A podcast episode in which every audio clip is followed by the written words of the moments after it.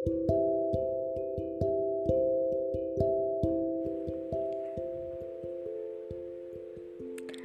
วัสดีค่ะท่านผู้ฟัง พบกับดิฉันนางสาวปองรักอินแผง ขุนทองเจ้าจะกลับมาเมื่อฟ้าสาง จากเหตุการณ์ 6 ตุลาคมพุทธศักราช 2561 นักศึกษาถูกฆ่าอย่างโหดร้ายทารุณ เป็นการก่อโจรกรรม ล้อมป้อมปราบนักนิสิตนักศึกษา ได้สะท้อนให้เห็นถึงความขัดแย้งที่มีอยู่มากมาย และหลังเหตุการณ์ตุลา 2519 แล้ว ประชาธิปไตยเบ่งบาน แต่การเอาคืนทางการเมืองก็สะท้อนออกมาในวรรณกรรม จนผลักดันให้กลุ่มนักศึกษาต้องออกมาสู้ ดังตอนที่ว่า ฉันมั่นใจนะแม่ สองมือเปล่าๆนี้จะเอาชนะมันได้ มันนะใครล่ะ ขุนทองไม่ตอบแม่ในตอนนั้น แต่ถ้าทางเกลี้ยกล่อดเหมือนโกรธแค้นใครมา เมื่อลำคาญนัก แม่ก็บอกว่า เอาเถอะอย่าฆ่าฟันกันก็แล้วกัน ขุนทองได้ยินดังนั้นก็หัวเราะ ประกายตาสดใสอยู่เป็นล่องรอยของวัยเด็ก ความรักในประชาธิปไตย รักในความเป็นธรรมของนักศึกษา ที่ยังมองโลกในแง่ดี ด้วยประกายตาที่สดใส อยู่ด้วยล่องรอยของวัยเด็กทำให้อัศสิริ ได้สะท้อนให้เห็นถึงการถูกทำร้าย และสุดท้ายภายหลังการรัฐประหารของนักศึกษาก็หนีเข้าป่า ขุนทองมันสะพายย่าม ทิ้งเรือนหายลับไปนับตั้งแต่กลางฤดูฝนปีที่แล้ว โดยไม่ล่ำลาอะไร โดยไม่บอกใครแม้แต่แม่ รู้ข่าวว่ามีคนเห็นมันกั้นน้ำ กั้นสะอื้นไปคนเดียว ด้วยสองมือเปล่าเข้าป่าอันกว้าง อันเวิงว้าง มืดมน ดาบล่ะ เองไม่เอาดาบไปด้วยหรือ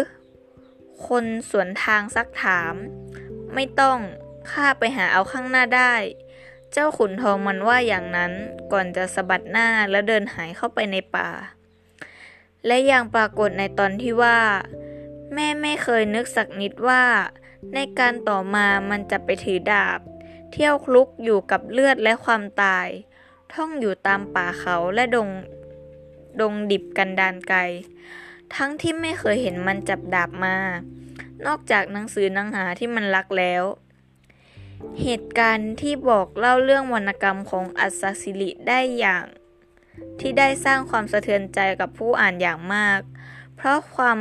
เหมือนบทเรียนที่ตอกย้ำผู้ใช้อำนาจฝ่ายรัฐว่า การทำร้ายจิตใจที่เกินเยียวยา เหมือนฉนวนให้เกิดความรุนแรงดูทวีคูณขึ้น และเป็นรากฝังลึกในสังคม ที่ไทยมองไม่เห็น วิธีการนำความไว้ใจและความสุขใจกลับคืนมาได้ เพราะมองไม่เห็นฟ้าสางจริง ๆ ดังที่ว่า เจ้าขุนทองไม่กลับมาละ ถ้าเจ้าขุนทองไม่กลับมาล่ะไม่เท่า บ่าวฝีพายเอ่ยถาม กลับสิมันต้องกลับ มันต้องคิดถึงแม่ข้ารู้ใจ แม่ยืนยันถ้อยคำกับบ่าวในบ้านอย่างแข็งขัน แต่สีหน้าปิติ พันเปลี่ยนเป็นสีหน้าซีดสลดอย่างสังเกตเห็นได้ บทนี้แสดงให้เห็นได้ชัดว่า แม้ทุกคนจะให้กำลังใจตัวเอง หรือหวังว่าทุกอย่างจะดีขึ้น แต่ในความจริงแล้วสิ่งที่อยู่ในใจลึกๆ ทุกคนย่อมรู้ดีว่ามันไม่มีทางเป็นไปได้ แม้เมื่อนายธานินไกรวิเชียนเป็นนายก จึงได้คิดโครงการคืนสู่เย้าเพื่อให้นักศึกษาที่เข้าป่ากลับมาบ้าน เพื่อจะแสดงความจริงใจและหวังให้สังคมคืนสู่สันติสุข แต่ก็เป็นแค่ความหวังเท่านั้น ดังที่ว่า ร่ำลือกันว่า ตั้งแต่ฤดูฝนเข้าพรรษา เจ้าขุนทองมันจะได้กลับมาบ้าน เป็นผู้คนพลเรือนอย่างเพื่อนบ้านคนอื่นเขา และอัศสิริก็ได้บอกอย่างชัดเจนว่า แม่ลงเรือพายทวนกระแสน้ำไปในคลองที่ไหลละเรื่อย อ่อนลา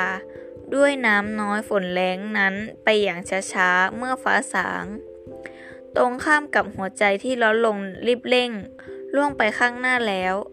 คือศาลากลางเมืองที่เขาจัดไว้รอรับเจ้าขุนทองมันกลับมา นี่คือสิ่งที่สะท้อนให้เห็นว่า เมื่อสังคมมาถึงทางแยก รอยร้าวก็ไม่สามารถใช้กาวอะไรมาประสานได้ เพราะความจริงแล้วนิสิตนักศึกษาที่หนีเข้าป่าไป ไม่มีใครกลับมาเลยสำหรับวันนี้ก็ขอพักไว้เพียงเท่านี้ก่อนนะคะ เดี๋ยวจะเครียดเกินไป สวัสดีค่ะ